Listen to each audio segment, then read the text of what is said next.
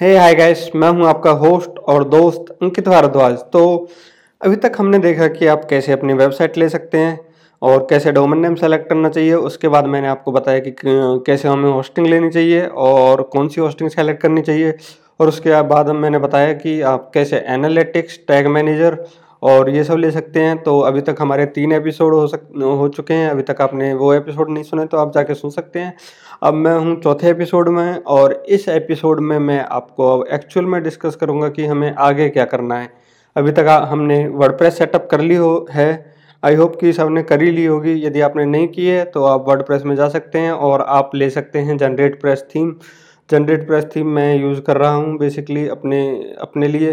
यदि आप basic basic theme चाहते हैं और बिज़नेस थीम चाहते हैं तो बहुत सारी थीम्स अवेलेबल हैं। मैं जनरेट प्रेस की लिंक अब आपको डिस्क्रिप्शन में डाल दूँगा, आप वहाँ से वहाँ से जाके ले सकते हैं।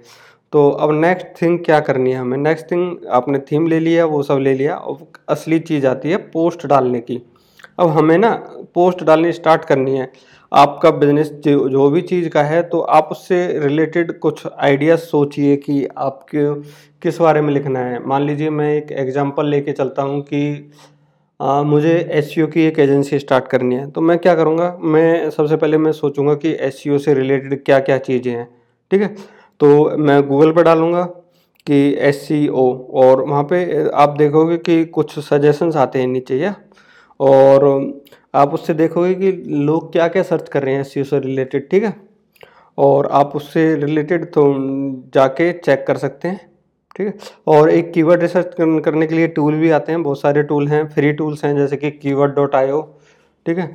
तो आप वहाँ पे अपना वो डालोगे कीवर्ड डालोगे एस तो उसमें सारा कुछ दिखा देगा कि आपके कौन कौन से वो हैं, ठीक है?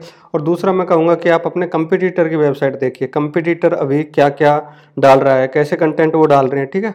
और उनको मॉडल करने की कोशिश कीजिए, उनसे थोड़ा आइडिया लीजिए, आइडिया को एक जगह लिखिए, ठीक है? फिर उन, उसके बाद क्या करना है, हम एक टूल देखेंगे, जैसे कीवर्ड रिसर्च के लिए टूल है, एक नील पटेल का ऊबर सजेस्ट टूल है, नील पटेल का।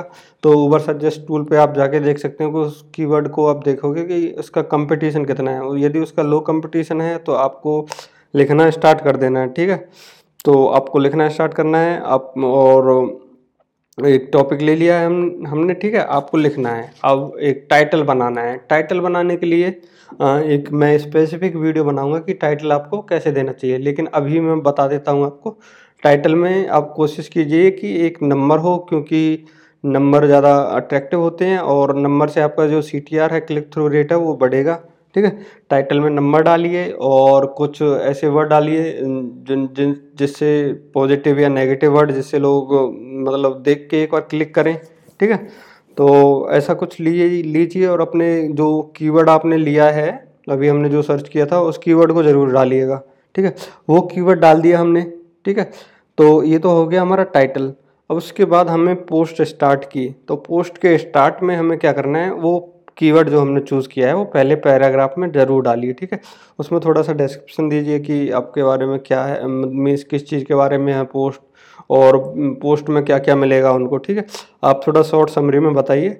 उसके बाद स्टार्ट कीजिए कंटेंट तो इसमें ये ये भी है कि आपको ज़्यादा कॉम्प्लिकेटेड पैराग्राफ नहीं लिखने हैं। ठीक है? और ज़्यादा लंबे नहीं लिखने हैं, थोड़े शॉर्ट शॉर्ट पैराग्राफ लिखिए, बीच में इमेज डालिए और इमेज का एल्ट टेक्स्ट ज़रूर डालिए, क्योंकि यदि एल टेक्स्ट नहीं डालोगे मीन्स एल टेक्स्ट डालोगे तो ये थोड़ा एस में फ़ायदा करता है और एल टेक्स्ट हमेशा जो आपका मेन कीवर्ड है, उस कीवर्ड को यूज़ करके एल टेक्स्ट को डालिएगा, ठीक है?